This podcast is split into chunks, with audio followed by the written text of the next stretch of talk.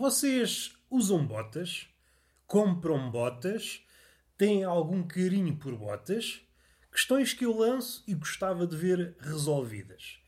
No meu particular, eu tenho uma relação ora distante, ora furiosa, ora até esquecediça, até me esqueço que as botas existem. Mas há alturas na vida de uma pessoa, e eu, parecendo que não, até sou pessoa, em que reparo que uma bota, quem diz uma bota, diz duas botas, que eu ainda não sou perneta. Ainda não tive a infelicidade de pisar uma mina pessoal. Ou uma mina impessoal. Qual é a diferença entre uma mina pessoal e uma mina impessoal? A mina pessoal, antes de rebentar, diz-nos bom dia. E uma pessoa acolhe com carinho aquele bom dia e depois vai pelos ares. Parece que não, ainda faz diferença. Uma pessoa educada, como dizem os velhotes, leva tudo de mim, até pernas. Mas não é por aí que nós queremos ir. Há dias, há coisa de dias, quando choveu copiosamente, eu voltei a pensar nas botas. Eu sou uma pessoa, como é que eu hei de dizer, sem qualidades, não é? Não vale a pena andar aqui em rodeios, em arabescos, em floreados, à procura de um adjetivo que me caracterize de forma elogiosa. Eu não gosto de vos mentir, sobretudo no que diz respeito a esta criatura, que evidentemente sou eu. Só sei falar de mim e mesmo assim mal. E eu sou uma pessoa, como é que eu hei de dizer? Eu sou uma pessoa, no que toca ao calçado, uma pessoa simples. Não gosto de saltos altos, respeito quem usa, não uso muitos chinelos só em casa, ao contrário de certas pessoas. Eu ainda na semana passada vi pessoas de chinelos. Em circunstâncias minimamente normais, estou a pensar no verão, ainda dou de barato que de vez em quando dê vontade de usar uns chinelinhos quando uma pessoa sai à noite, quando uma pessoa convive com outras pessoas. Eu dou de barato. Em teoria, não faz moça. Contudo, na prática, se há barulho que me atormenta, é ouvir uma manada de chinelos. Taca, taca, taca, taca, taca, taca. E uma pessoa, às vezes, sai à noite, e quem diz sair à noite diz para um centro comercial. Eu estou a pensar, antes da pandemia, quando uma pessoa podia dar vazão ao coração sem ter medo de infectar o pingareiro, salvo seja, esse ruído do chinelo interfere na meditação. Uma pessoa, eu que sou muito amigo do pensamento, muito amigo da meditação, gosto de pensar nas merdas, para utilizar uma linguagem prosaica, esse barulho, essa chinfrineira, escavaca-me o pensamento. Se eu não sou uma pessoa melhor durante essa altura, é em virtude dos chinelos e do barulho saído dos chinelos. Essas pessoas que estão a fruir do seu verão, que estão a fruir das suas férias, que estão a fruir da sua boémia, que estão livres, que aparentam um bom ar, não sabem o mal que estão a fazer a pessoas como eu. Eu agasalho-me todo. Agasalho-me estupidamente, para utilizar uma expressão de uma escritora, a George Eliot. O nome é masculino porque ela tinha um pseudónimo de gajo. Porque na altura as mulheres não eram bem vistas e então tentou contornar o sistema e bem. Ela tinha mais ou menos esta expressão que é agasalhar-nos estupidamente. É a forma de estar na vida. Se uma pessoa se agasalha com inteligência, vai ter problemas. Agora, se uma pessoa se agasalha com a estupidez, aí sim, está pronta para o convívio, pronta para a zaragata, enfim, para o calor humano. O que é a zaragata? O que é o amor? O que é a fudanga? A não ser manifestações do calor humano. São diversas intensidades, várias formas de abordar o amor. Há pouca diferença, se formos a ver bem, entre uma zaragata e um sexo mais violento. E eu até estava a pensar, será que há diferença no palavreado? Não. Por vezes, no sexo, segundo ouvi dizer, eu também não posso falar por experiência própria. É uma coisa que eu desconheço. Vou-me balançar. Perdoem-me se eu resvalar no equívoco. Mas suponho que há alturas no sexo, no pico da fudanga, em que largamos um caralho, um foda-se, esse palavreado de taberna, que são vocábulos muito utilizados em Zaragata. Uma pessoa numa Zaragata tem que dizer esses nomes. E isso leva-me a outro terreno. Será que uma pessoa. Será que uma pessoa coerentemente educada está apta para participar numa Zaragata? Imaginem alguém educado a iniciar uma zaragata. Se faz favor, eu vou dar-lhe um murro nessa face tão bonita. Para efeitos de comédia, muito bonito. Mas, para fins, para fins práticos, eu acho que desmotiva. Porque o que atiça o bicho é esse palavreado. Foda-se, vou-te foder esses cornos, meu cabrão. Isto sim, isto é motivação. É como se fosse um treinador de bancada. É como se fosse aquele treinador de boxe. Entre rounds, uma pessoa fala com ele e o que é que ele diz? Foda-se, cabrão, tu não vales nada, vê lá se estás nos murros desse cabrão. Acho que é mais ou menos isto. O que é que eu estava a falar? Falei da minha relação conflituosa com as botas, é esse tema que eu quero pegar. Estava aqui a pensar na situação em que uma pessoa é, é educada, mesmo em situações de zaragata. Falei aqui também da familiaridade. Nem consigo dizer esta palavra, acho que não vou repetir. Familiaridade entre hum, zaragata e sexo. As zaragatas conheço, de participar nelas enquanto espectador, e o sexo. Ou também, o que eu sei do sexo é coisas que eu aprendi em documentários. Vocês percebem, vocês são pessoas, no que toca à marotice, são pessoas instruídas e que dá gosto de falar. Voltando às botas. Eu não tenho uma relação muito boa com as botas, mas naquela situação em que estava a chover, pensei, se calhar não era despropositado usar umas botas. Que os ténis apanham uma águazinha, ui, ficamos logo com os pés molhados. E se há coisa terrível para uma pessoa viva é ter os pés úmidos. É muito triste. E eu sei que esta ideia dos pés úmidos desagrada a maioria das pessoas, exceto os podólatras. Os podólatras imaginam esta imagem, pés úmidos. Ui, ficam logo todos atiradiços. Mas essas pessoas não me interessam. Interessa-me este mundo em que chove, uma pessoa compra uns ténis caros, isto resiste a tudo, cai de duas pingas, parece que estamos com os pés dentro de um rio. É triste por essa sensação, por nos sentirmos enganados, e é triste porque, invariavelmente, isso conduz a constipações e merdas assim, que não dá saúde a ninguém. E eu, sendo asmático, qualquer coisa dessas que me apareça só afeta ainda mais a minha condição de pessoa que custa a respirar. E é daí que eu vejo a utilidade das botas. Contudo, lembro-me do episódio traumático. Não sei como é que ia dizer isto, nunca fui um psicólogo, mas se fosse, começava por aí. Um dos maiores traumas que eu tenho prende-se com as botas. Não necessariamente com elas, mas uma reação às botas. Eu lembro-me, quando era puto, estava a tentar calçar umas botas. Isso será um tema que vamos abordar um bocadinho mais para diante. E eu lembro-me da reação do cão que tinha na altura. Eu estava a tentar calçar, tudo. É, caraças, custa pôr a bota, é, caraças. É uma desvantagem da bota. O ténis, uma pessoa calça até bêbado. De qualquer maneira, mesmo sem braços, consegue calçar os ténis. Uma bota, ui, isso aí é necessário uma certa aptidão, uma certa paciência e uma certa sorte. Eu já não falo daquelas botas de cano alto em que as mulheres suam, vão ao limite e às vezes até pedem ajuda. Ajuda-me aqui a calçar a bota. Isto é um tema que importa tocar. Se não és capaz de calçar os teus próprios chanatos, se calhar devias enverdar para outra via. Se calhar escolheste mal as coisas. Eu espero não estar aqui a surpreender ninguém, mas os sapatos, as botas, tudo aquilo que pomos nos pés para nos facilitar a locomoção, essa parafernália de coisinhas que pomos nos pés, foram criados com vista a serem úteis. Quando se tornam inúteis, quando dão um trabalho do caraças, é porque se calhar não quero dizer que são estúpidos, mas não sei. Mas a bota, mesmo não sendo essa, que essa aí, essa aí, pronto, essa aí, uma pessoa, e estou a imaginar, uma mulher, está numa relação comigo, ajuda-me aqui a calçar uma bota. É pá, não, não contes comigo para isso. Tu já és uma mulher crescida, devias ter escolhido um calçado capaz. E já agora vamos aprofundar esta ideia. A mulher. A mulher é um ser, como é que eu hei de dizer, caricato, singular. E há muitos exemplos. Há muitos exemplos onde podemos escolher essa informação.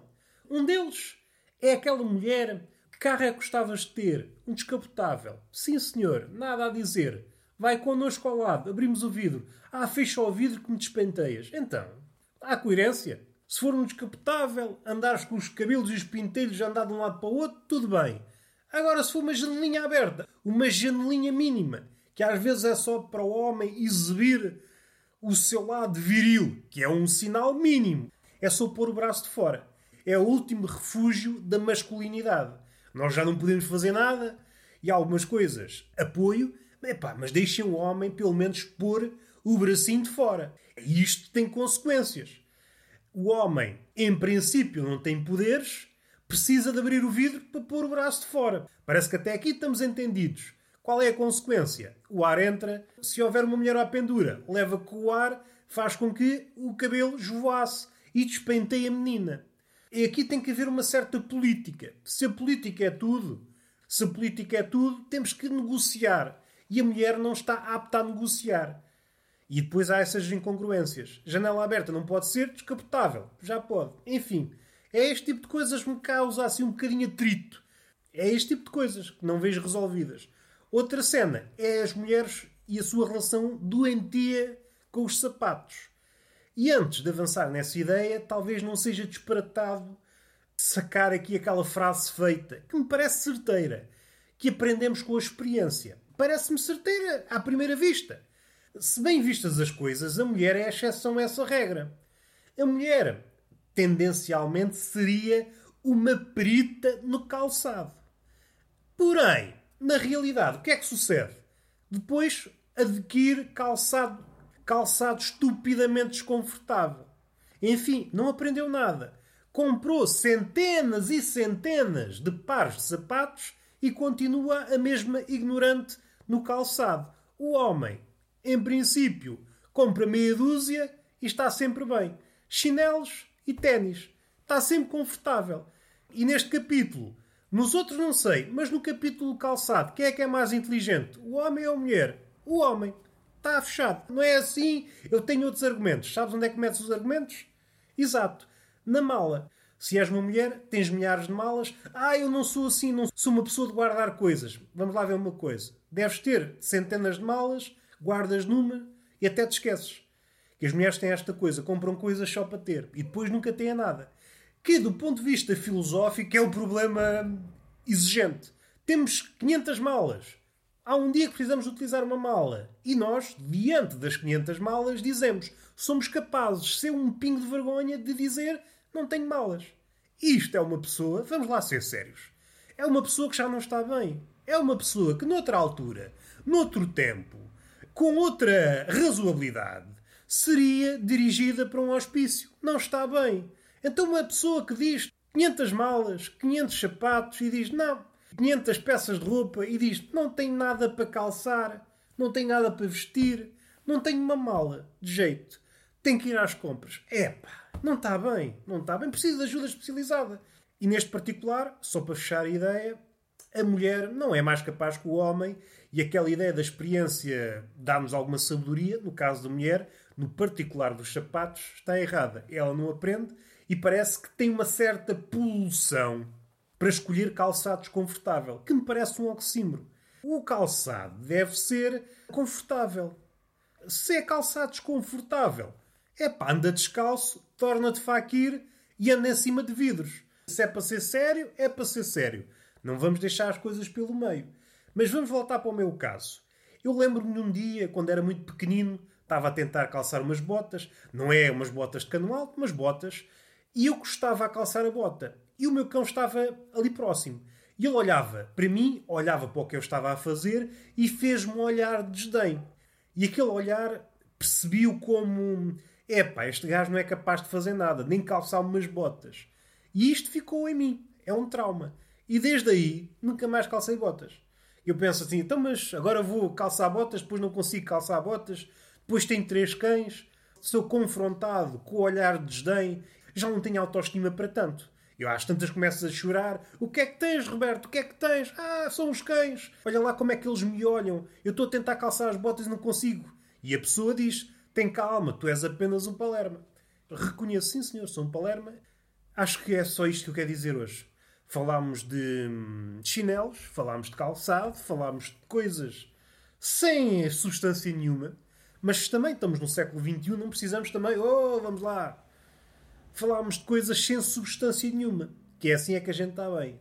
Falámos de chinelos, falámos de calçado, falámos da relação da mulher com o calçado, falámos da minha relação conflituosa com as botas, enfim, temas graúdos.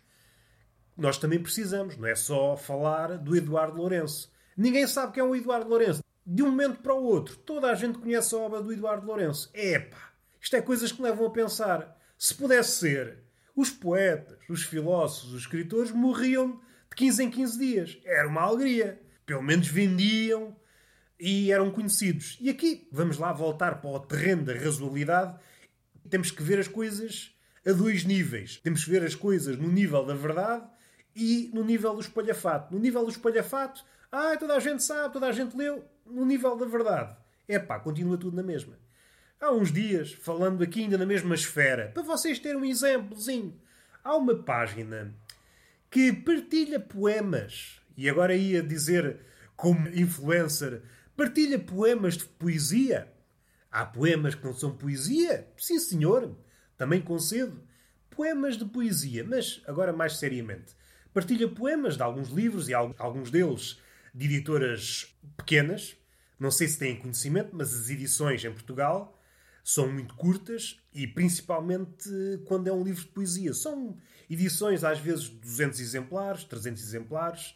Para vocês terem uma ideia, à exceção de, de alguém, de algum meteor, uma Matilde Campilho, ou na altura o Herbert Welder, e aqui são estaturas completamente diferentes. Eu estou a falar do ponto de vista da notoriedade e daquilo que é traduzido em vendas. Não estou a falar de qualidade. É claro que o Herbert Welder é um caso à parte e a Matilde está muito lá abaixo na escada. Reconhecendo-lhe valor, mas temos que ver, as estaturas são completamente distintas. Voltando àquilo que eu queria dizer.